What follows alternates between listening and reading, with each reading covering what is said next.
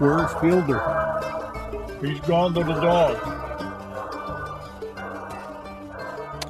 My guest today is a gentleman I've wanted to have a conversation with ever since we became friends on social media a few years ago. When I started this podcast, I knew right away that he was one of the people that I wanted to get on the show. And when he consented to come on the podcast, I remember thinking, this may be our most, or certainly one of our most interesting guests in the history of the show. And there were several things that drew me to this gentleman. And the first thing was his photos that he posted on Facebook with his dogs and his coon hunts.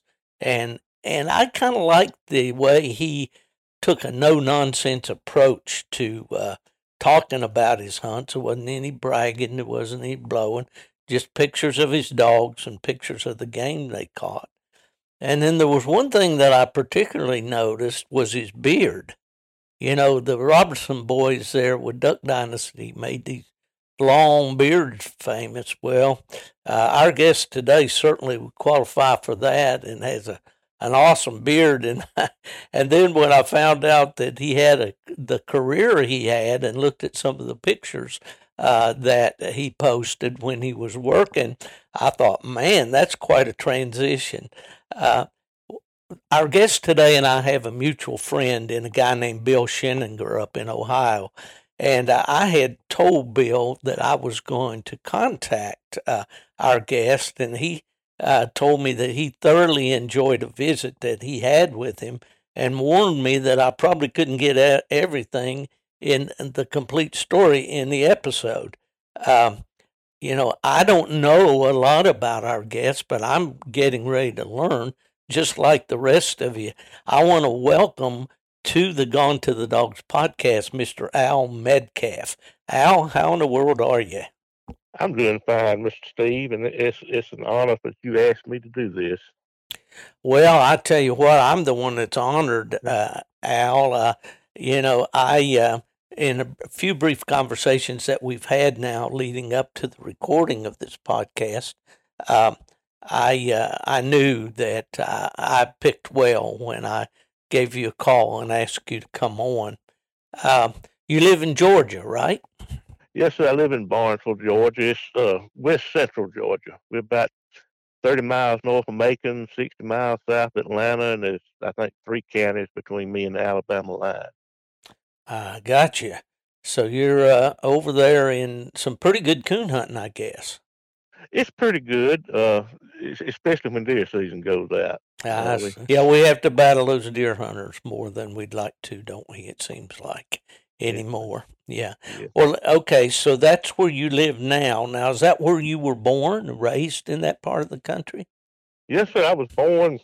We used to have a clinic in Barnesville, and it's no longer there. It wasn't a hospital. They just called it a clinic, and that's where I was born, probably, I say, 3 miles from where I live. I see. Well, I've always kind of envied people that got to stay in the area where they lived. Of course, I was raised on the edge of a town. When I was growing up, it was somewhere probably around 18 to 20,000 people. But we lived right on the edge of town, and I could walk across the highway and be in the squirrel hunting woods, you know, when I was a kid. But now that area's grown up a lot. All the areas that I used to hunt, I wouldn't be able to do that at all now. But, just for another point of reference, Al, how old are you now? I'm 66. 66. And you've been retired for how long? Since November the 1st, 2012, so 9 years. So tell our listeners what you did for what, 30-some years? It's 32 years. I was a Georgia State Trooper. I worked the road for the majority of the time, and then I transferred into safety education and, you know, went to businesses and schools doing safety talks and stuff like that. The last job I had was implied consent, and every quarter you have to check the calibration on the intoxilizer machines that you get the DUI suspects to blow in. And I traveled around checking those, and that was really a real good job. It was Monday through Friday in the daytime, and I could coon hunt any night I wanted to. So. Well, that's awesome. I noticed on your Facebook page, there was a post there about a young man that just recently became a Georgia State Trooper. Is that right? I'm not sure which one it is. Okay, there was a post on there, and it was a younger man that was had just completed his training. I thought maybe it might have been somebody in your family. Okay, that was probably my grandson. That's been a year and a half or something like that. Oh, okay, so your grandson's following in your footsteps then. Yes, sir. Yes, sir. Well, that's awesome. That's awesome. Well, when we talked for a few minutes the other day before we decided to, we're setting up the time to get together, and we've got, I had a battle trying to come up with technological issues, I guess I should say. But at any rate, you told me that you kind of had an accident out hunting the other night. Tell us about that and how that's coming along.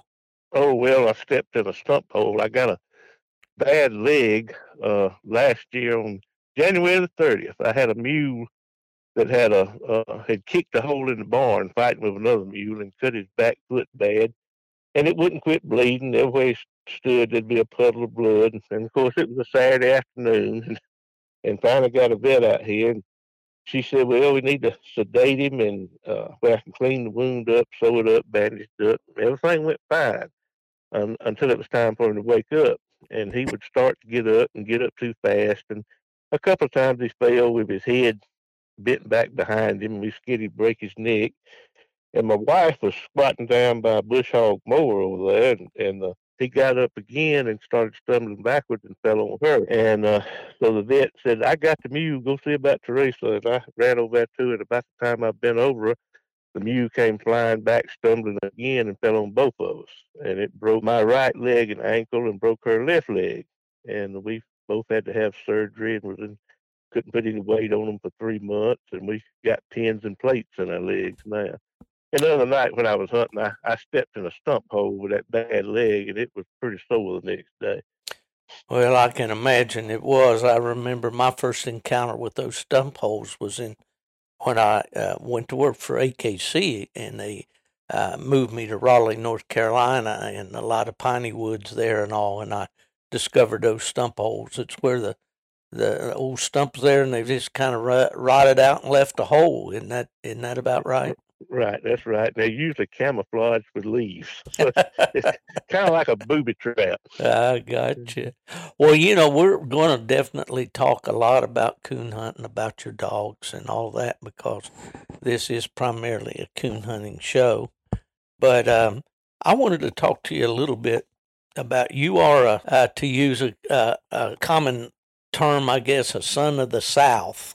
You grew up in Georgia, and I know that most of my friends across the South are very, very proud of their Southern roots and the great history of the South. And, of course, we all know about the Civil War and how that turned out. But there's just so many great stories out of all that. And I learned that you have kind of taken an active role in keeping some of that history alive. What can you tell me about that, Al? Well, I've been a member of the Sons of Confederate Veterans for over 20 years, and it's a great organization. We do a lot of cemetery work. In fact, there's a Confederate cemetery here in the town, the county seat, the county I live in, Barnesville, and the soldiers there were buried during the Atlanta campaign in the summer and fall of 1864. And a lot of them were unknown, had unknown markers on the grave. Some of them were known. And over the time, it had gotten almost impossible to read them. And our ISCV camp has replaced all the stones with new stones. We moved the old stones. We didn't throw them away. We moved them down as footstones. And in the meantime, we got the medical records for the Confederate hospitals that were here in Barnesville and identified, I guess, probably 40 or 50 of the soldiers that were previously unknown. And they come from all the states in the Confederacy. There's one Union soldier buried there from Connecticut. And there were no prisons here. In 1864, they had a train wreck during the Battle of Atlanta close by the town here, and it was a train load of prisoners and wounded coming south, and hit head on with a train load of supplies going north. And so the only reason I can figure out that Connecticut guy's ended his, he must have been a prisoner on that southbound train. I'll say, you know, I look back in my own history. My dad was born in Middle Tennessee, and my grandfather, who I was named after, his name was Stephen, but his father's name was Nathan.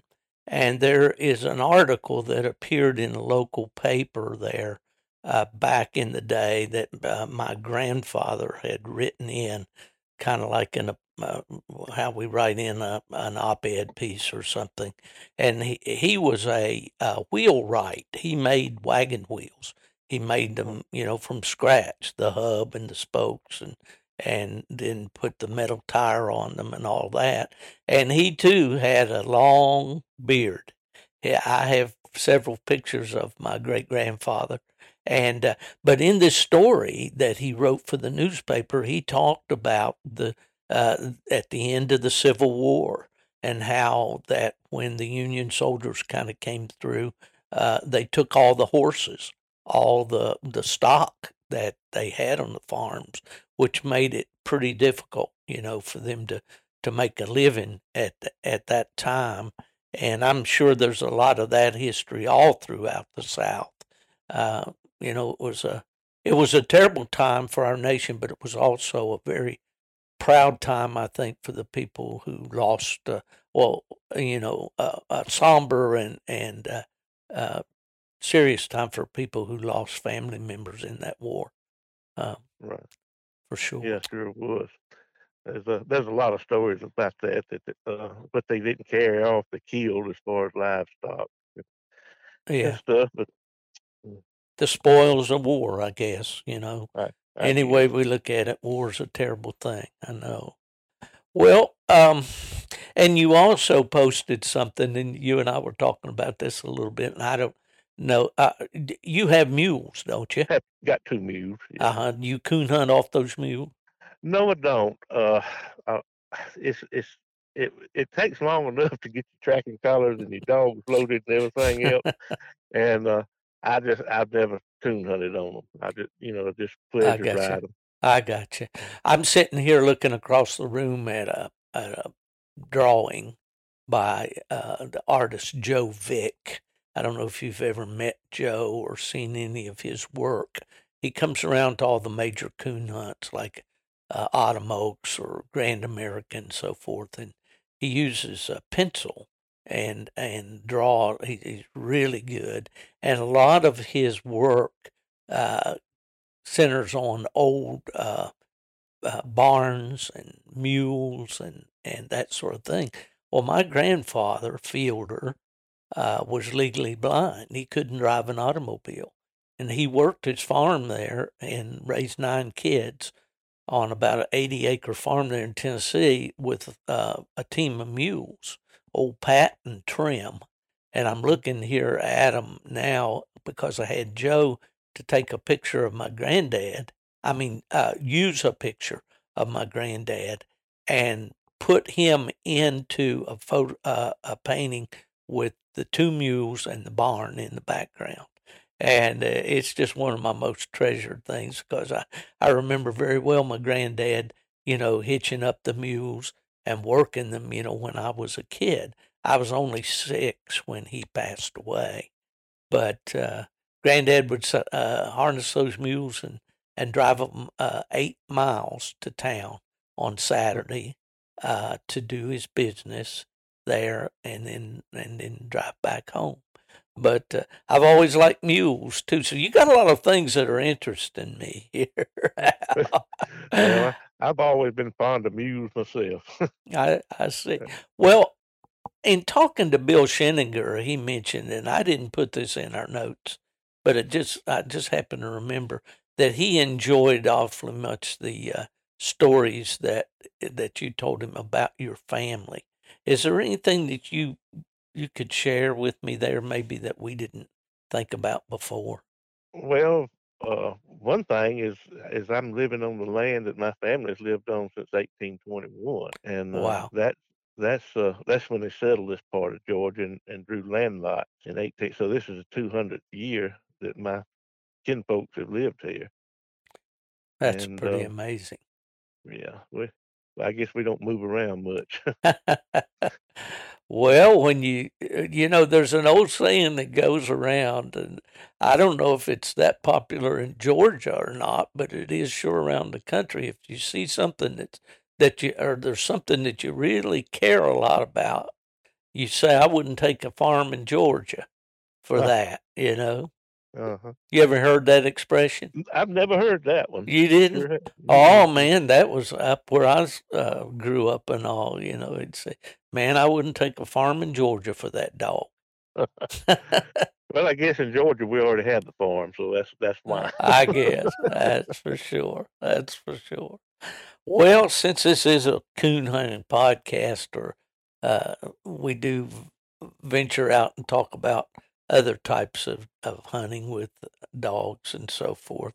I wanted to talk to you about your experience coon hunting. When did you first get the bug? Can you remember your first experiences? I was probably 11 or 12 years old. My daddy was a coon hunter. He hunted black and tans was about all he hunted. And I loved going with him. And in fact, one time I think I was probably 11 in the 6th grade or something like that. I got a bad report card, and I loved coon hunting so much that my punishment was I couldn't coon hunt till I brought my grades up. And about the time I was in my late teens, I wanted to get dogs of my own, and Daddy about quit coon hunting.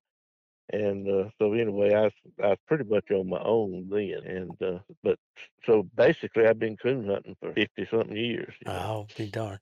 Well, what kind of dogs did you have back then? When did your dad have? Or well, he had black and tans. That's right. You said that. Yeah. Some of them are registered.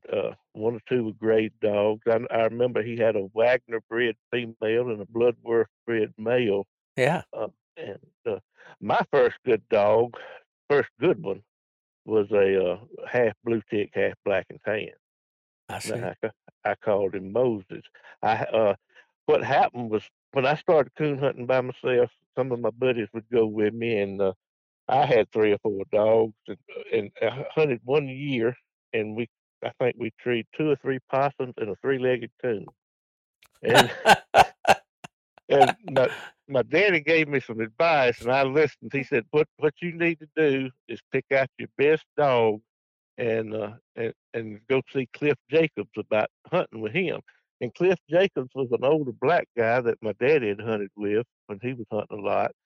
And Cliff was happy to have a young guy go with him and do the driving and help carry stuff. And then plus I had a few places to hunt, and he had a few places to hunt. And so that one first season that I hunted with Cliff, we made a coon dog out of Moses. And that was the first good dog I had. You know, the first coon dog that I can remember my dad having is my dad was a pipe fitter. I've told the stories that we mentioned in an episode here that aired recently with Trent Williams, the bluegrass musician there from Ohio. But anyway, his dad traveled around. He was out working in western Kentucky, and we lived in Charleston, Missouri, just across the Mississippi River there at the mouth of the Ohio. And he met a fellow there that was a barber and was a coon hunter, and he had made a cross, and this dog was, I believe, half black and tan, a quarter blue tick, and a quarter bird dog. And he got 2 of these pups, and he gave one to his brother there in Tennessee. And I remember my dad having Sam. Sam looked like a black and tan, typical black and tan, but he had stocking feet, white stocking feet, and some white in his chest. And that was the first coon dog that I remember at home, you know, and Sam apparently had had distemper when he was a puppy, because what the vet said, that he would go into these seizures at the tree when he'd get excited and tree barking. Sometimes mm-hmm. he'd throw him into a seizure, and he eventually, I think, either died of that or maybe had to be put down. But there again is a parallel. You know, the grade dogs, most of people back in the day, you know, had grade dogs. Was it that way there in Georgia? Mostly grade dogs? Yeah. Mm-hmm. Yeah, it was mostly grade dogs. You didn't see that many registered dogs at all back then. Right. Yeah. Were there a lot of coon hunters in your area as you were growing up? There were several. There were a good many. There's a lot more than they are now. Yeah. In fact, my daddy used to hunt with Charles McCracken, and Charles kept dogs and I guess bought them and hunted them for Cass Walker. Okay. Charles didn't live very far from us. They hunted together a lot. And then Mr. Tom Rush was a dairy farmer. He coon hunted, and there were several around. Yeah, well, our listeners, the older ones like us, Al, remember Cass Walker and his ads in Full Cry magazine. And I have a lot of family in Tennessee. Cass operated those, I think they were called cost cutter supermarkets around Knoxville, Tennessee. But he was a coon hunter and quite a character. And he had a TV show that he'd be out coon hunting the night before, and he'd bring in 2 or 3 coons and throw them on the floor there in front of the camera, and he'd talk about his hunts, and then he put those ads in. You remember his ads in Full Cry magazine? Oh yeah, it'd be about 2 pages, and a lot of them he called Ledbetter Curves. He got from Mr. A.D. Ledbetter up there. Yeah, that's right. Yeah, I enjoyed reading his ads. Well, he did, and he seemed to have, and I don't know, I can't verify it, but he seemed to have a pretty solid guarantee on his dogs. If you didn't like it, bring it back. He'd give you another one of equal value. I don't know if he said he'd give you your money back or not, but he was quite the character. I mean, real colorful part of coon hunting history. And if you want to go on YouTube out there, listeners, and do a search for Cass, C-A-S, Walker. And there's one on there that's really funny. He's talking about people swiping women's purses on the parking lot out in front of his store. And he said, you all think that's pretty good. He said, but I tell you what we're going to do. If you do that anymore, we're going to catch you, and we're going to fix you right up. We're going to put you in the best hospital in town. Oh, he was a character. Well, that's funny. I hadn't thought about Cass, but you brought him up there, and that triggers so many memories. And back in the day, you know, the magazines were full of dogs for sale from various kennels, and Cass was one of those for sure. Well, what kind of a hunting territory do you have there where you hunt now? Rolling hills. We don't have a lot of real tall, steep hills, but it's not flat land in this part of Georgia. We have rolling hills, some beaver swamps. You can go a few miles west of here, and the Flint River's down there. And we have in some parts of the country, they would call what we call Potato Creek a river. It's a pretty good-sized body of water, and I have one hunting spot that borders Potato Creek. But the best way to describe it is just rolling hills. I got you. Is there still a lot of farming around there, or is it? It's a good bit. A lot of beef cattle farming. Some little dry. I see. Well, now I know that you know, a lot of guys get set on a certain breed of dog, and we've got these 7 breeds now that UKC recognizes, and I think all our listeners know who they are. For many years, there were 6, and then they added the American Leopard Hound. But you've kind of taken a little bit different tact with your dogs. You're not real particular about the breeds, are you? No, I'm not. I've got leopards, I've got plots, and I've got plot cur crosses, and I've hunted all seven of the breeds recognized by UKC. The breed doesn't matter to me as much as how the dog handles and his ability. It, to me, is the most important thing.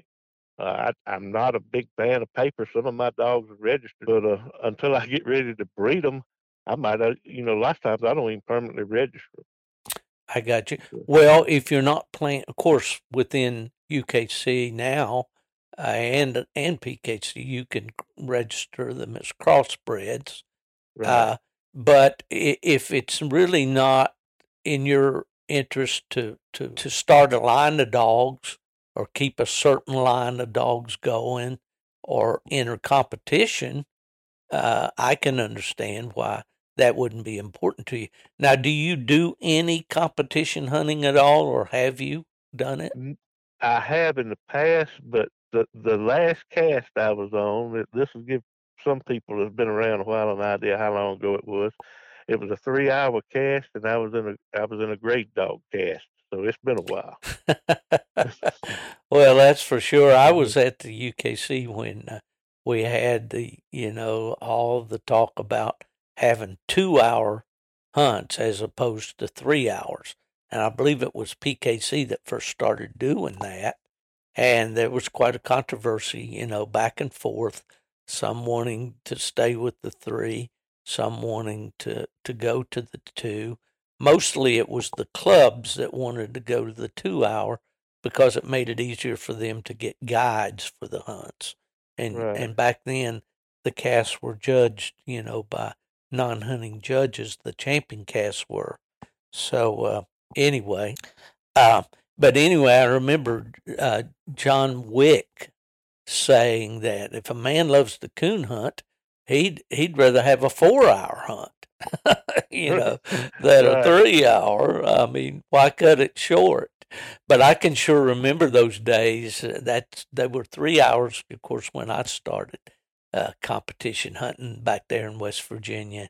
Hunted mostly in Virginia and Ohio and West Virginia, and man, you could get out there and maybe tree a coon or two and have a pretty decent score, but it was something else to keep that score for 3 hours. I know that was my problem. The Joe Moses I hunted in that hunt, and I was being honest with it, And Moses, one of his faults was late at night, he would open his mouth on some tracks that he should have just passed up. Yeah, and that was the problem. Yeah, bite off a little more than he could chew there, man. Right.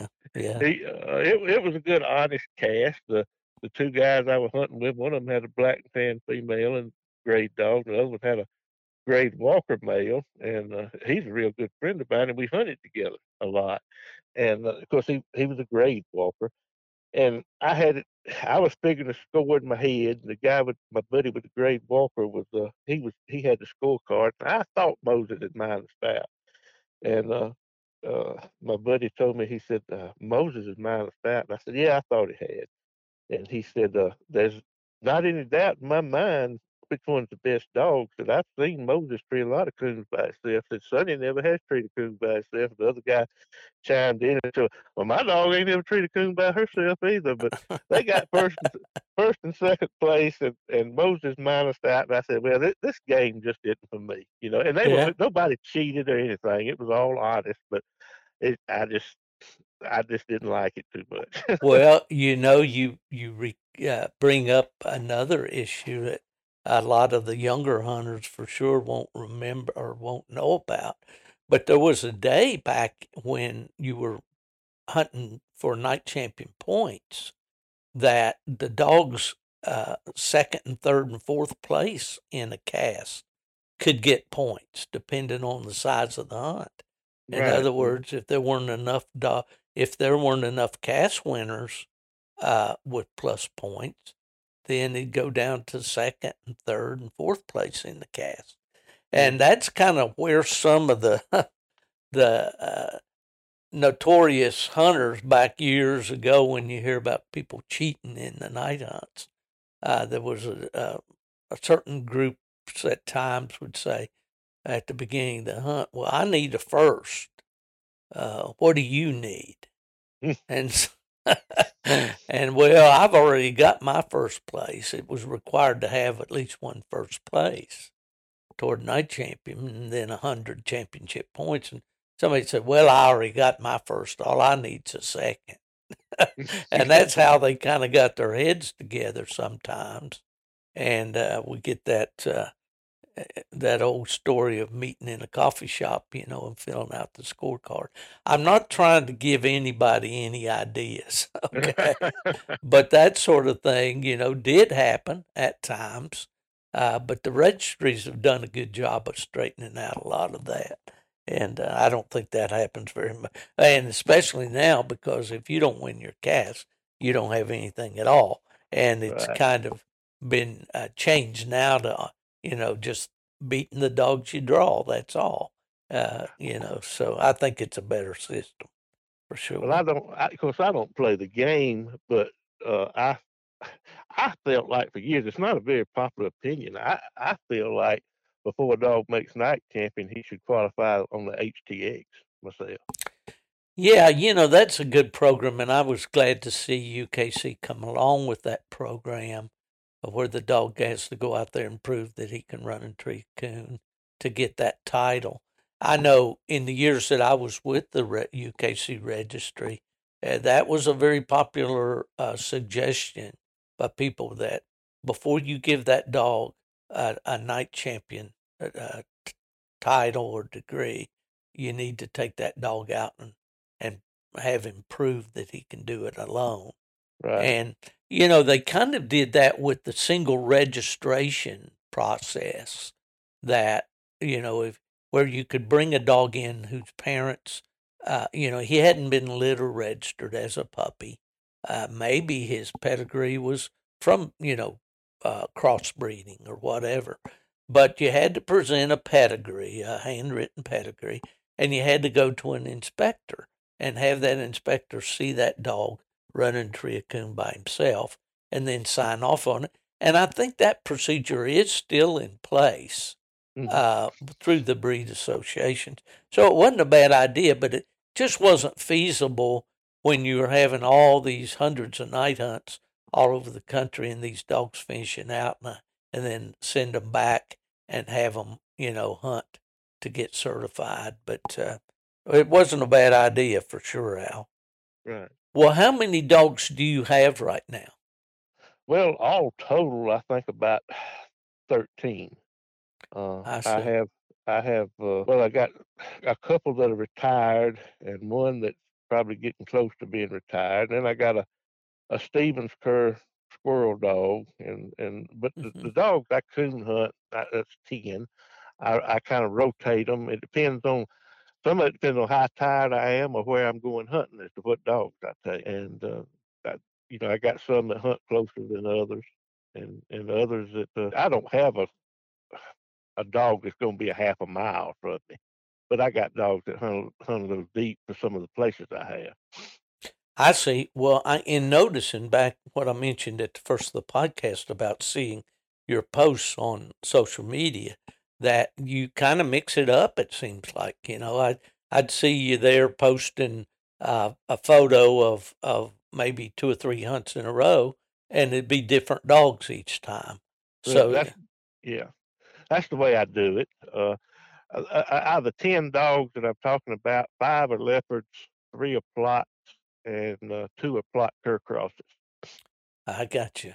So do you try to kind of pair them up, a dog that's pretty strong with one that's in training, or do you, how do you make those decisions, which ones you're going to take? Well, a finished dog with a young dog is usually how I hunt them. Right.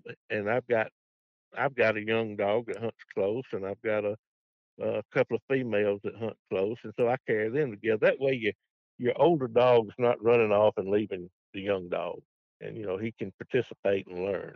Well, that's, you know, I'm talking with a young man up in Virginia that has all kinds of territory to hunt, That's one thing about the podcast. I get a lot of people that contact me, and that's been really the greatest reward of doing these podcasts, is especially meeting these younger hunters that are starting out, or maybe they've come hunted a little while, but they've got a lot of questions, and they, you know, run up against problems from time to time. And I guess they think because I'm old, I know things, but I do love to, you know, interact with those people.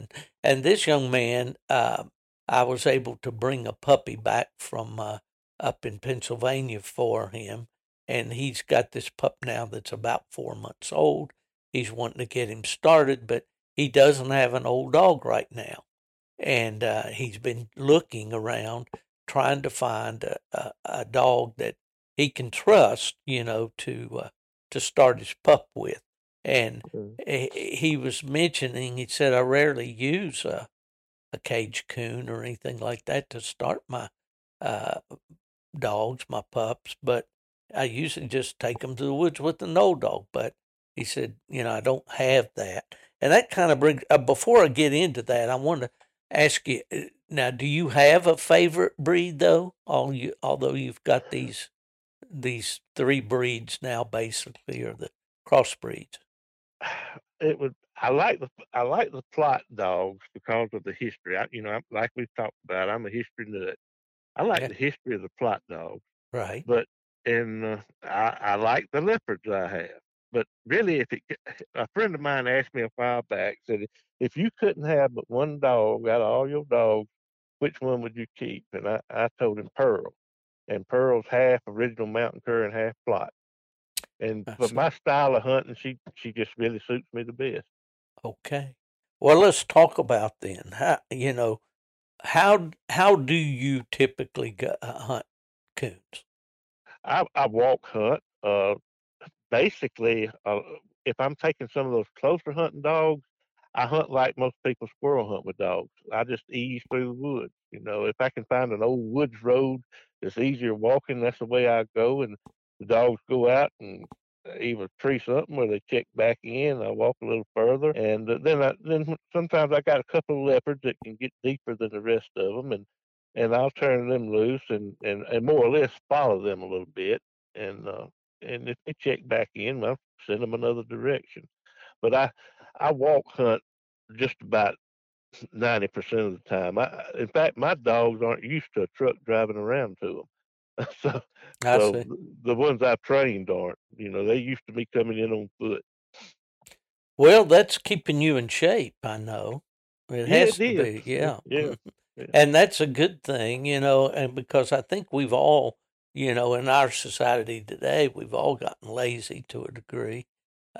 You know, I remember when we didn't have four-wheel drive equipment when I was a kid in the mountains, and we'd drive out to a hollow somewhere and, you know, and park at the mouth of the hollow and turn the dogs loose. Well, we knew however long that hunt was going to be, if it was going to be till daylight, we were going to be walking all of it, you know.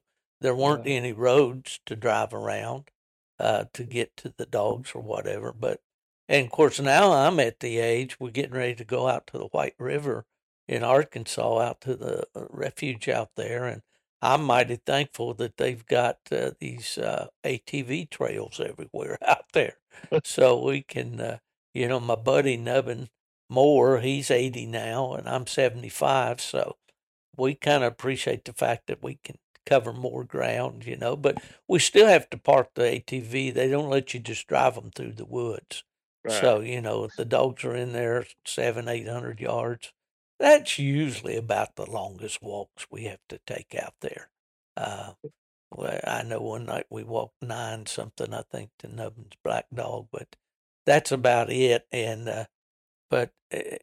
yeah, I know that's the way I grew up hunting, was just walk hunting, the way you described. You see a lot more. I like it because you're out in the woods and you run up on different things, see a lot of different stuff, old steel sites and, you know, just old farm equipment that's been abandoned in the woods and just in pretty spots. Like there's one spot I've run up on a couple of times that I've been as on top of a hill, and I bet it's 2 acres of just granite rock at the top of the hill. Wow. And it, you know, if you just run in and drive around to the dogs, you miss a lot of that, and that's what I enjoy. Yeah, well, that's for sure. And you just bring up so many memories for me, Al, because that's the way it was hunting the mountains of West Virginia when I was a kid. My dad told me, he said, Steve, you know, one time these mountains were full of people. You know, there were settlers everywhere, and we'd come up on an old house place, and there may not be anything left there but the chimney, you know. He said, be careful, you know, around there. It might be a well or something here.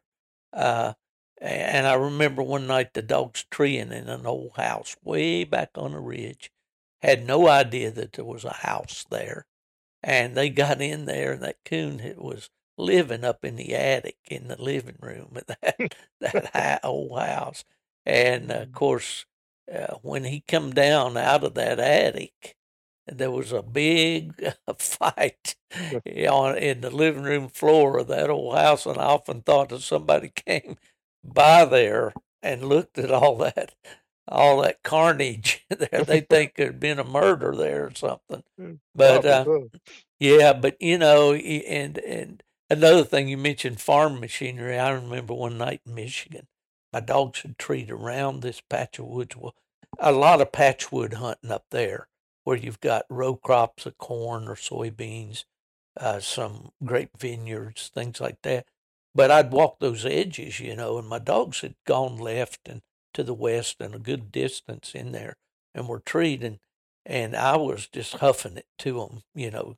And I don't know, something just told me, Steve, watch where you're going, because the weeds were up a waist high, you know. And about the time I stopped and looked down, there was an old hay rake there, right there. If I'd have got tangled up in that thing as hard as I was walking, it probably speared me in several locations. Most likely. I guess. Well, you cracked me up the other day. You posted a picture, you mentioned something about your dogs maybe treeing some kind of what we'd call off game. I don't know if it was a possum or maybe you just mentioned this to me. And you said if it climbs, it ain't trash. What's your philosophy on that?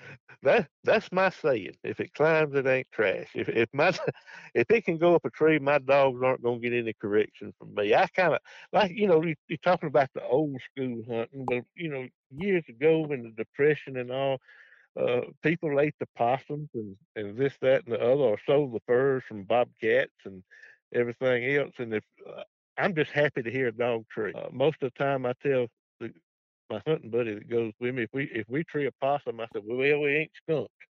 You know, I had rather them tree a possum than not do anything. I got you. And especially not run a deer or a whole armadillo. Well, you know, what we're touching on here is the pure love of a tree dog, you know. And I think a lot of the younger guys, and I hate to keep talking about younger guys, because man, God love them, I'm glad they're out there, I'm glad they're enjoying the sport. I've tried to do what I can to preserve this sport for the next generation and so forth. But I just think they kind of lose sight sometimes when the winning takes over of the fact that it's just a joy to be out at night with a good tree dog and hearing them, you know, find game and tree the game and go there and see it. And I know that's the way my dad and his brother started out, you know, there in Tennessee. I've got a picture taken, I think in about 1937, of it's in my book, of my dad and his younger brother and 2 cur dogs. And they've got 2 coons stretched square, the way they used to stretch them years ago. And then there's a bunch of possums, and there's skunk hides too. Mm-hmm. And you know, and that's what they did. You know, they and of course, growing up in the Depression, my grandmother would tell the boys, you know, catch a young possum, bring it in here, and we'll, you know, pin it up and feed it for a while. And then there'd be possum and sweet potatoes on the dinner table, supper table.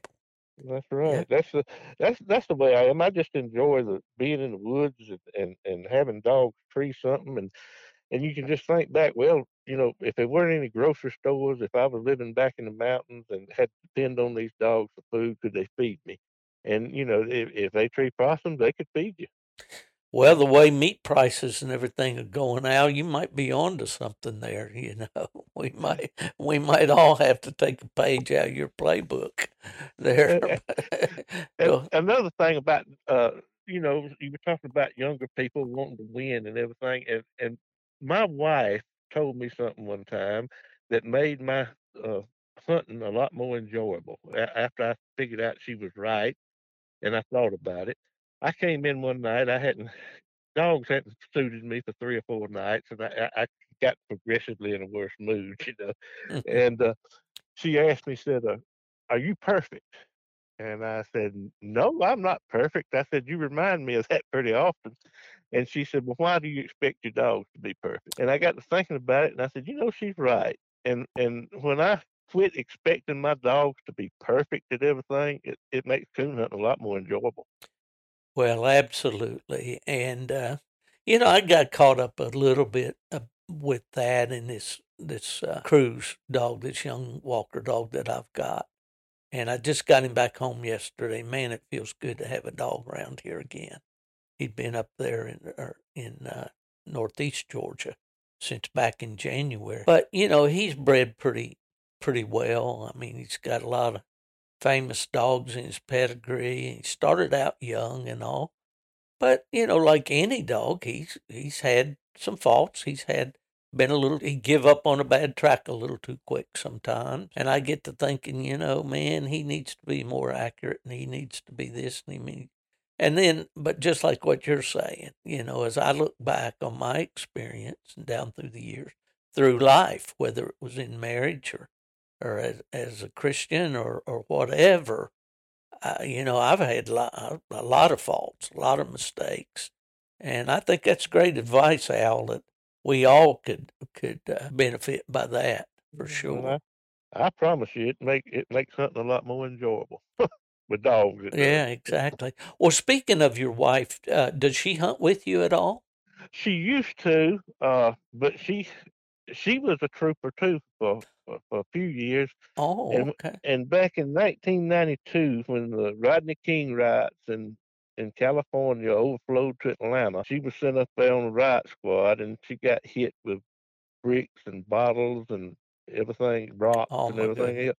And it crushed some nerves in her leg and permanently disabled her. And so she can't go through the woods anymore. Well, that speaks to the job that you do out there as a public servant, and God bless her. And, well, listen, we mentioned a little bit about, do you clean the game you tree? Do you ever eat tree game? Yeah, I clean every coon I catch. As soon as I get home, I clean it. We eat it. I've got friends that eat it. And to me, if it's not something like a armadillo or a coyote that's bothering you, I'm talking to me personally. I don't really, you know, try to judge other people, but to me, it's a sin to kill something like that, a coon, a squirrel, or something, and just throw it in a ditch. Yeah, I clean them all, and in fact, to me, squirrel's the best wild meat in the woods. Oh, I agree. My wife, she'll roast coons. She makes Brunswick stew, which I came to realize that a lot of people up north don't know what Brunswick stew is, but in the south down here in Georgia, we have it in every barbecue restaurant. But my wife will use coon and Brunswick stew. And that, explain that, because, for instance, like when I go to Orangeburg for the Grand American, I go into Duke's Barbecue there. There's a couple of places there, and they have what they call hash. Now, is that the same thing as you're calling? I don't know what hash is. Okay. Her Brunswick stew usually has chicken in it, maybe pork, coon, squirrel, rabbit. The last batch she made had rattlesnake in it. Oh, man. And then, you know, you got some tomatoes in there and corn. corn in there, and some people put like lima beans in there, and it's just like a stew, you know. Well, that's kind of what we called back home or back up in Michigan when we'd have a wild game supper or something. We called it a hobo stew, where you just take a big pot and everybody bring vegetables, you know, might be canned vegetables, might be fresh vegetables, but and just put it all in the pot with some meat for some seasoning, you know, and all. But that sounds good. I've eaten rattlesnake. I haven't eaten it in a stew, but I did do that. The first time I ate that was when I was in service out in Texas. But well, that's interesting. And, you know, that was kind of the way it was at my house. My dad, he'd say, if you're going to shoot something, you're going to dress it. We called it dressing it out. And, man, I'd come home from squirrel hunting some nights, and I knew I had homework to do and stuff, but I'd be outside cleaning those squirrels. And I didn't like it, but I knew they better be cleaned, and they better be in the refrigerator in a bowl or a pan in some salt water, you know. That's the same way here. Yeah. Oh, that's awesome. Okay, well, let's talk about a little bit about your what kind of gear do you use for coon hunting? You've already told me you're a walk hunter. Do you wear frog leg type or waders type boots, or do you just wear leather? I started, I can't remember if it was last year, year before last, wearing the frog leg type. They're Yoders. Okay. And for years, I saw this is one mistake I made. Before that, I always wore like knee boots, rubber boots, and I always thought that these frog leg things would fill up with twigs and everything else and get all down around your feet. And I said, no, I don't want those things, you know. And I finally bought a pair, and I love them. I don't have trash in my feet like I thought I would. I haven't had wet feet since I started hunting them. Right. and that I kept a boot dryer for years because it was gonna go over your knee boots. Yeah. But these are Yoders, and they're snake proof. Yeah. And waterproof, and I don't have. I always wore like Dan's or Wick overalls when I hunted with the knee boots. But I wear overalls every day, and with these things, I just wear the overalls I had on that day. Yeah, just pull them up and you're good to go, aren't you? John Wick, you know, said years ago when he invented the frog leg type wader, he said, you know, when your feet gets wet, the fun's over. And, of course, he was selling boots, you know, but there's a lot of truth to that. And, well, you mentioned snake proof. Do you have a lot of snakes around where you are? We have a few. I've never seen a poison snake when I'm hunting. But I've had one dog bit by, I guess, with a copperhead when I was hunting. But I've never seen one. There's no telling how many I walk by. But, if you don't look for them, you don't find them. That's right. But we have copperheads in some parts in this area. Some places I hunt, we have rattlesnakes, but it's mostly copperheads. Right. Well, what kind of light do you like? I got a Sunspot, and I like it. Yeah. And I use a Garmin Alpha 100. Right. I tell you, that's the best thing they ever came up with. If I'm turning a coon loose out of a live trap for a young dog, I put a Garmin on it then, because if it doesn't go right up the tree and the dog gets, I feel like a fool with my Garmin sitting at home and not on that dog, you know. So that's every time I turn one loose, I have a Garmin collar on it. I carry my coons a little different. It's kind of an old school way. I've got a sack with a shoulder strap that you sling over your shoulders, and that's how I carry the coons out in that. I see. And the other old school equipment I use is I got a cow blowing horn.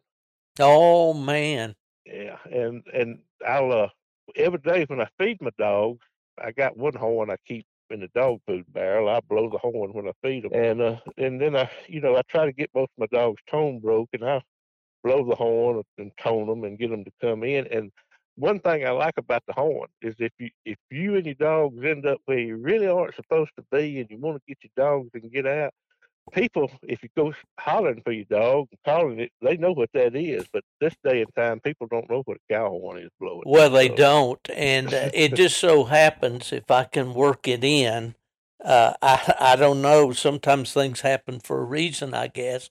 But I recorded a horn because I've got one here right in the room where I'm sitting right now in a display case is my dad's calling horn that he had for years and years. And that's the only way that we could get our dogs in, you know, and especially if one got out of pocket on us or whatever. Young dog ran a deer over the ridge and got away.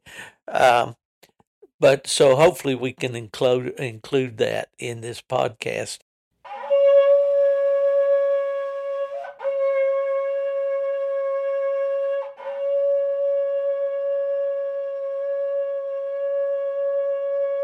Okay, I want to ask you about the horn. When you blow a horn, do you get a deep sound of it out of it, or do you get a high pitch kind of a squeal-like sound out of it? Mine's more of a deep sound. Yeah, and that's the way the one that I grew up hunting with, the one I mentioned that's on the wall. I have another one here that was given to me, and I believe it was by a hunter in Texas, and it has my name carved in it. And I blow that thing, and all I can get is a high-pitched squeal out of it. You know? And that's kind of the way the fox hunters back in West Virginia, they like to squeal that horn, you know, to make their... well, we'll have to have a podcast about calling horns sometime and I'll tell you a funny story about that happened. I think it was year before last with that blowing horn. At that time, we had a jack donkey in the barnyard, and I was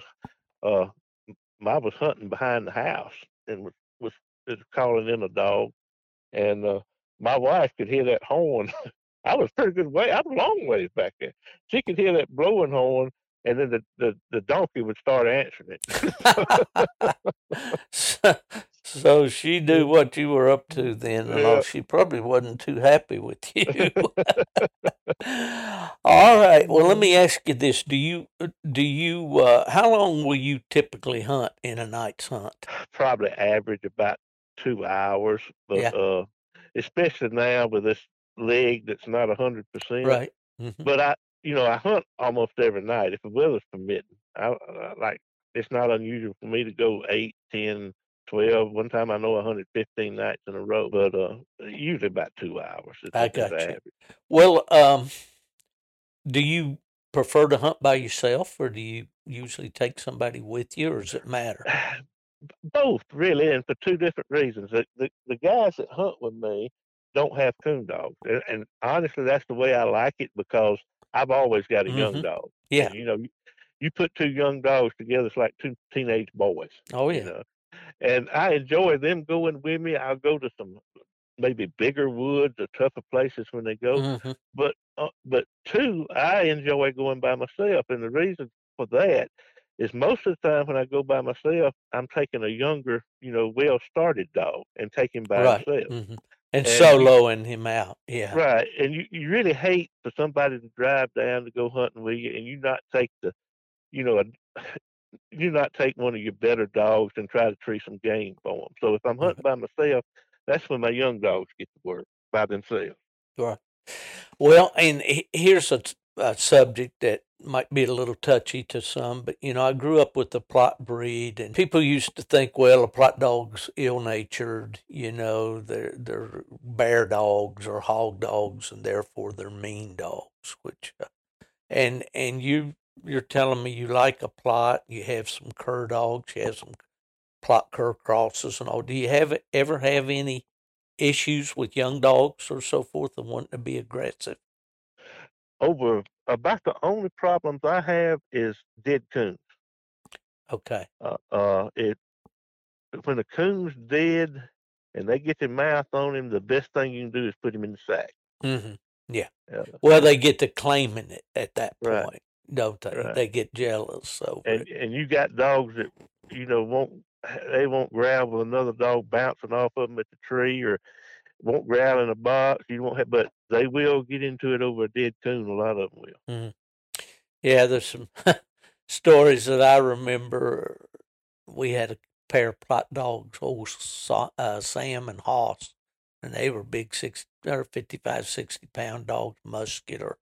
Those dogs were dried. Back in the day when I was young, I talked with Lee Kearns in South Carolina the other day, and he's going to be on a podcast that will have aired before this one. So, but anyway, he was, we talked about hauling the dogs in the trunk of the car, and that's kind of the way we did it back then. Because, well, for one thing, we couldn't afford a truck and a car too. And right. Mother wasn't going to settle just for a truck. She wanted a car to ride to church in on Sunday morning and to go shopping and whatever. And my dad was always accommodating, you know. So anyway, we'd haul those dogs to the woods. They'd hunt together all night, tree together all night, shoot coons out to them. They'd be fine.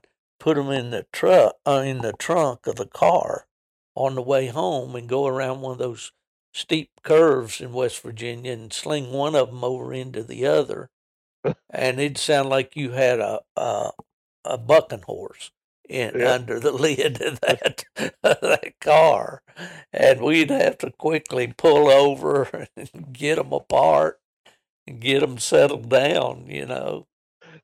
Since you mentioned that, let me tell you about my dad's hunting vehicle before he got a truck. It was a 61 Ford Falcon station wagon, and I looked in the Full Cry. I was just a kid. I found in the Full Cry. I remember the name of the place I ordered it from. It was Art Craft, and it was it was bigger than a basketball, a circle thing.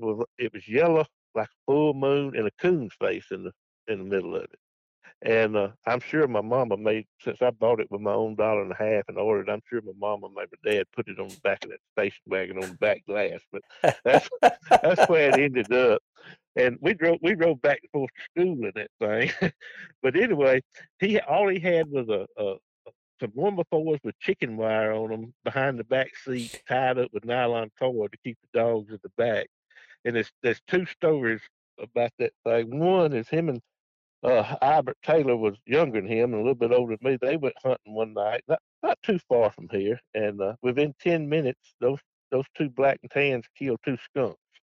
And they had to ride back in that 61 Falcon, and Albert told Daddy, he said, "Wilson, all right, you said, I'll just ride back on the hood." And he said, "No, you ain't." They both rode back home with their heads hanging out the window. And the other thing is that to let the tailgate down on that thing, you had to roll the back window down and reach in, and there was a lever you pull sideways on it to tailgate down. And that Raider, that big old Bloodsworth dog, the first thing he would do when you load him up was pee on that handle. And so every time you went to unload the dogs, you got a handful of dog pee. Oh, my goodness. Well, you know, that was what we hunted out of station wagons. That was the precursor to the trucks, you know. Mm-hmm. And when I was a kid, and we had kind of like what you're saying, we had a crate made out of 2x2s or something, I don't know, and chicken wire was the first one, you know, and it just slid in there. And of course, it kept the dogs contained, but it didn't do anything about the odor, you know. And you know, those dogs coming back home, and they were wet and they stunk, and they get the passing wind in there, and you'd have to roll the windows down, and your eyes would be watering. Oh, they call them the good old days, Al.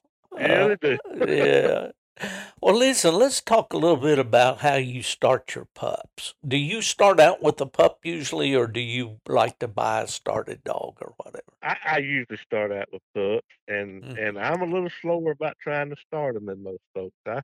I like for a puppy to be at least 9 months old before I try to show him any game at all. Now, I walk him through the woods and try to get him used to, you know, crossing creeks and coming when you call him and stuff like that. And I have about an acre fenced in. It's a training fence. It's made for squirrel dogs. I put got squirrel feeders in there. Of course, the squirrels can come and go, but I'll put a young dog in there with an older dog. Usually, a dog that I don't hunt, I call a pen dog, and they live in there for and until that puppy gets the tree and good. And then sometimes I'll turn live coons loose for them. I hardly ever trap a coon myself. People bring them and give them to me, and I'll turn them loose for them. And sometimes in the training pen, sometimes, of course, if I turn one loose in the training pen, when he comes out of the tree, you can get out. But sometimes outside, back behind the house. About what age do you put the puppies in that training pen? 9 to 10 months old. Oh, okay. So you let them grow up, in other words, pretty much. Right. Yeah. That's the way I do it. I've had better luck with starting them if you get a little age on them. Yeah, well, I think that's wise. And I get this question. I mentioned the young fellow there in Virginia and several other guys. They'll have puppies 3 and 4 months old, and they're laying drags for them, and they're doing this and that, and it's the dog's not barking up, and he's not doing. Hey, he's a baby, He's a baby. That's what I tell them. Yep, exactly. Let him grow up. Everything's new to him anyway. They're easily distracted at that age because all those smells that are out there, are new, and I've long subscribed to that. When I was a kid, we didn't really expect a dog to be doing much till he's 2 years old. Right. Of course, I don't say that you wait that long, and the way dogs are bred nowadays, I don't think you have to. But do you think among your breeds that you've been associated with, do you think any of the breeds seem to start earlier than others? Really and truly, of my dogs, not in my experience.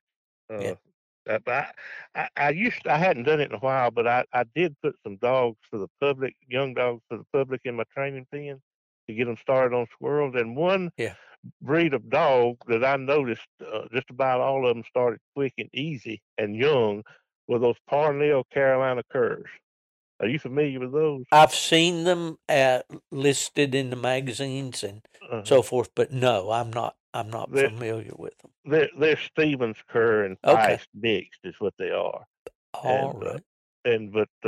I've never owned one, but I've started several in the training pen, and they seem to catch on quick and young. Well, I had a good experience out in Texas when I was in the Air Force hunting with a Stevens stock cur dog, a little female named Susie. She belonged to elderly gentleman named Ray Colson out there, and she was a for real coon dog. She could cold trail, she was fast on track, good little tree dog. That's my only real, and I've got an old high school friend, actually he's older than me and was a policeman in our town, Bob Wood up in North Carolina, and he's got Stevens stock dogs. But, beyond that one experience in Texas, I've never really been around them that much. Well, I haven't either. I've got a Stevens dog now, and I've had one or two in the past, but this cross with the curds in it, I mean with the Feist in it, I don't even know the percentages they try to get. They were early starting dogs in my experience. I got you. Well, do you when you have trash problems or things like that, do you use an e-collar at all, or do you? Yes. Yeah. I don't. Armadillos and deer are the two things here. But over the years, I really and truly don't think dogs are as bad about running deer as they used to be. I agree. I don't know whether it's the bloodlines or whether, and especially where I live, there's so many more deer. They get used to them. Mm-hmm. I don't know. Well, that's one of the not problems, but things about this young Walker dog that I've got. I've never had deer problems with him. I did suspect him a time or two bump a deer, maybe a little bit his first year. Before he's a year old, I know he'd open on something. He wouldn't go, he'd cover a little distance and then he'd be back. And I figured he might be bumping deer a little bit, but, when I was a kid growing up, and then when the Walker dogs started coming into our country, the registered dogs, you know, it was expected that they were going to run deer, especially the young dogs, you know. And no tracking collars and no shot collars. And, all you could do is for days is ride around and look for them, you know. Oh, how well I know that. That's the most frustrating thing in the world is trying to find a lost dog where you really, all you know is where you turned him loose or maybe where you last heard him. Beyond that, you don't have a clue where he could be. And I don't want to put that all off on the Walker dogs. We had plot dogs that would run those deer, too, that had to be broken, you know, it's young dogs. Oh, John Wick came along with a breaking method, and I'm not going to go into it in detail. You probably heard of it and seen it, but that worked real good on the plot dogs that we had that seemed to want to run a deer, you know. But they like to catch stuff. And so they'd kind of break themselves off of those deer because if they weren't catching it, they weren't, you know, too much interested in it. Anyway. Right. Well, you mentioned earlier that you have a couple of retired dogs, another one that maybe is on the verge of retirement. About what age do you just go by the individual, or do you kind of have a cutoff there that you don't take them anymore? By the individual, really. I know one of them is a busher stock female, mountain cur, and she cut her foot real bad several years ago. She's 14 now, and the vet about had to reconstruct one of her front feet. And then I noticed a couple of years ago when I'd carry her, she wanted to go and she'd go out and hunt, and then when she was heading back, she couldn't hardly make it, limping and all, and it was just time to retire. And then others, sometimes they'll get the tree and slick on you, and it's about time to them up too. Well, we do foolish things, you know. The older we get, that's for sure. Do you have a favorite dog, Al, that you can look back on? You mentioned old Moses. Is there one that kind of stands out over the years?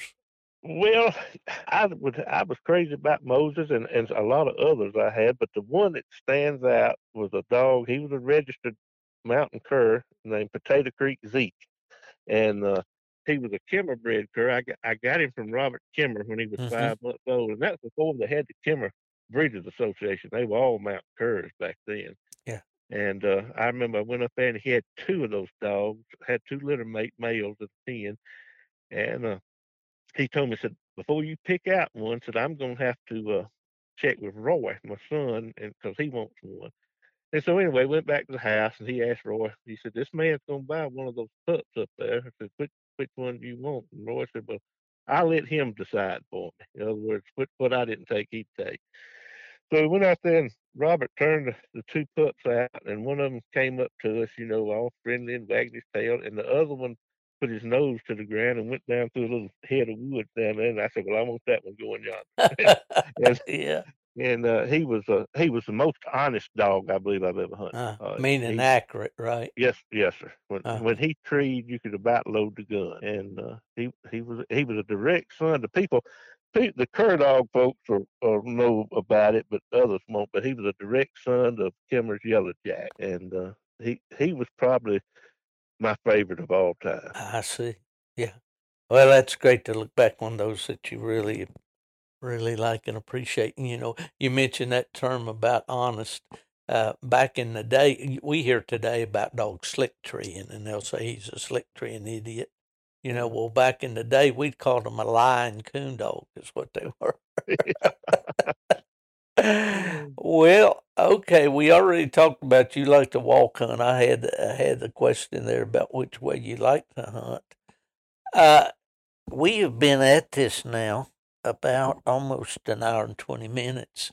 Has it been that long? And man, I tell you, when you get together with somebody that's a brother in the sport and enjoys the same things, the time just seems to fly. But what about the sport of coon hunting? What are the major changes that you've seen in it through the years? Loss of land.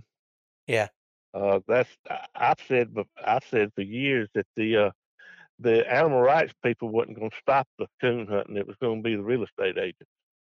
Yeah, And really and truly, that's why a lot of my dogs people wouldn't have, because they're closer hunting dogs. But I can put them in places you can't put a Go Yonder dog in and still have a good time.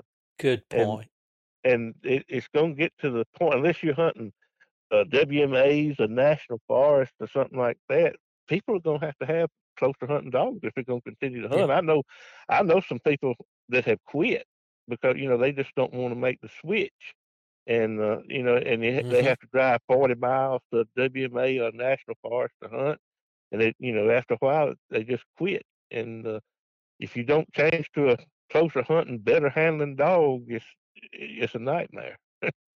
Well, for sure. And we addressed this here the other day in a conversation about these Go Yonder, deep and lonely. They've picked up this term now, ambush dogs, that just try to go until they find a hot coon they can get under. And handlers like that because they can score that coon, you know. Right. They know it's there. But absolutely, it's going to have to come back around full circle. Right. And, of course, the way you hunt, Al, is the way I learned to hunt. And it was probably more out of necessity than anything else, because I had to walk in rough. I was in rough terrain, which you don't. Your terrain maybe is not as rough as what I had. No, but it's not. Coon were scarce, you know, and you just couldn't have dogs that blew out the country on you, because you'd lose them and your hunt's over. Right. You know, they might go over the mountain and tree something, but you'd never know where they were. So, you know, having gone through that, because then I got into the competition scene and was very much a part of it through my registry work all those years, and went out with a lot of good hounds, you know, on these hunts and all. But I see that it's going to have to come back full circle if we're going to continue to do it. Right. Here in Florida, when I was here in the 60s, it was nothing but ranches in Central Florida. It was ranches and orange groves. Now it's condos, apartment buildings, shopping malls, subdivisions. You know, everywhere you look, they say 900 people a day come into Florida, move here. So, but we're going to do it as long as we can, aren't we? That's the truth. And equipment has, you know, you got your training collars, your tracking collars, the lights, all that's a big improvement from what it used to be, your four-wheel drive truck. So there's a lot of positive things, but it's just, it's the only negative is really the lack of large chunks of land. Well, that's true. And it's universal. Anywhere you go, pretty much, you're going to hear the same thing as people talk about the threat to our sport. Is there a story that comes to mind, a favorite story, something that happened to you out there in the woods, or a night that just kind of stands out in your mind that you want to share? Well, I got a funny one, but it involves possums, really. But, hey, if it climbs, it ain't trash, right? There was an older guy that used to hunt with me some, named Melvin Clark. And he always said the best things out of the woods are possums and squirrels. And I had that Zeke dog, the Kemmer dog, and a little gray black and tan looking cur dog, and she loved to tree possums. And my experience with possums, we always got them and fed them out and then killed them. And so if she treed a possum in a sapling or something I could get to, I'd climb up there or shake him out, or, you know, get the possum. And then you have to fool with a live possum, somewhere to put him in the truck and carry him to Melbourne. Well, this went on several times, and one night he was hunting with me, and I had those two dogs, Gypsy and Zeke, and they were running a coon. They went into a smoky place and treed, and when we got in there, they were split. They had evidently run this coon in there on top of a possum, and Zeke was treeing up a tree that had the coon in it, and about 20 yards away, Gypsy was treeing up a tree with a possum in it. So we shot the coon out, and the possum was up. He was on the first limb, but it was a pretty good sized tree. And we got the coon out, and Melvin said, "I sure would like to have that possum. I sure would like to have that possum." And I knew he couldn't climb the tree. And I said, "Melvin, I can't climb that tree." And he said, well, just shoot him out. So they taste better out of the woods anyway. So I shot him out. And so after that, I would bring Melvin brick possums out dead out of the woods. And, and one time I took that same little gypsy dog, little black tan cur dog, squirrel hunting. She was a pretty good squirrel dog. And as soon as, I'll never forget, it was a Sunday afternoon in February. And as soon as we got out there, she pulled this possum out of a stump hole and killed it. And I knew where I was. I hung him up in a sapling. We went on and killed, I don't know, 2 or 3 squirrels. And on the way back, I carried them by Melvin's. And so anyway, the next day, I went by Melvin's, and it was one of those raw February days. The wind was blowing about 30 miles an hour. And it was cold. And Melvin said, I just cleaned them squirrels, and I'm fishing to clean that possum. Well, they've been dead almost 24 hours. So, he was going to scald and scrape the possum like you do a hog, and leave the skin on, get the hair off. Well, I guess it was so cold and windy. It had made his hands. The temperature wasn't right on the water. His hands were cold from dipping them in the water. He was trying to scrape the hair off the possum, and it wasn't working. And he said, I know what I do, come in the house. So I followed him in the house, and he went to his bedroom with a wood burning heater, and took the eye off of it, and put some little sticks and kindling in there, and got him a fire going, and stood right there in his bedroom and burned all the hair off that possum. He would sound him in and out of the heater, and you know how burnt hair is. Oh my goodness. And the house was filling up with burnt possum hair smoke. I had about all I could take. I started towards the door, and he said, open the door. And I opened the front door, and he went and opened the back door, and had a big draft coming through the house, and he stood right there and burned all the hair off the possum. And anyway, when it got through, its belly was swole up, and it was black, charred looking. And there was a guy that he was a insurance agent here in Barnesville, and about once a year he liked to cook different stuff. He liked calling himself a chef, and about once a year he'd get Melvin to bring him a possum. Well, that's the possum Melvin took over there, and they ate that. He cooked that possum, and they drank some whiskey and everything. And I guarantee you, the guy thought that the possum had probably been shut up, a couple of weeks, but the dog killed it when she brought it out of a stump hole. It laid around for a whole day, and then he burnt the hair off of it. And for more tips like that, consult Al Medcalf culinary page on Facebook. That's a great story, Al. My goodness. Hey, my friend, this has been just an awesome time. I have enjoyed this so much, and we're definitely going to have to do this again. But the next time I record with you, I want it to be sitting on the tailgate listening to those dogs tree. Okay, well, I've enjoyed it, too. I can talk dogs all day long. I didn't know we'd been on an hour and 20 minutes. Well, hey, you can't get too much of a good thing, Yeah. It's been great, and we'll definitely get together again, and I'm going to try to get up there to hunt with you. I'd invite you down here, but I know you got much better hunting up that way than we do here in Florida. But I have a little saying at the end of every podcast as we close it out, and this time I want to say, if somebody asks, where's Fielder? Tell him he's gone to the dogs with Al Medcalf.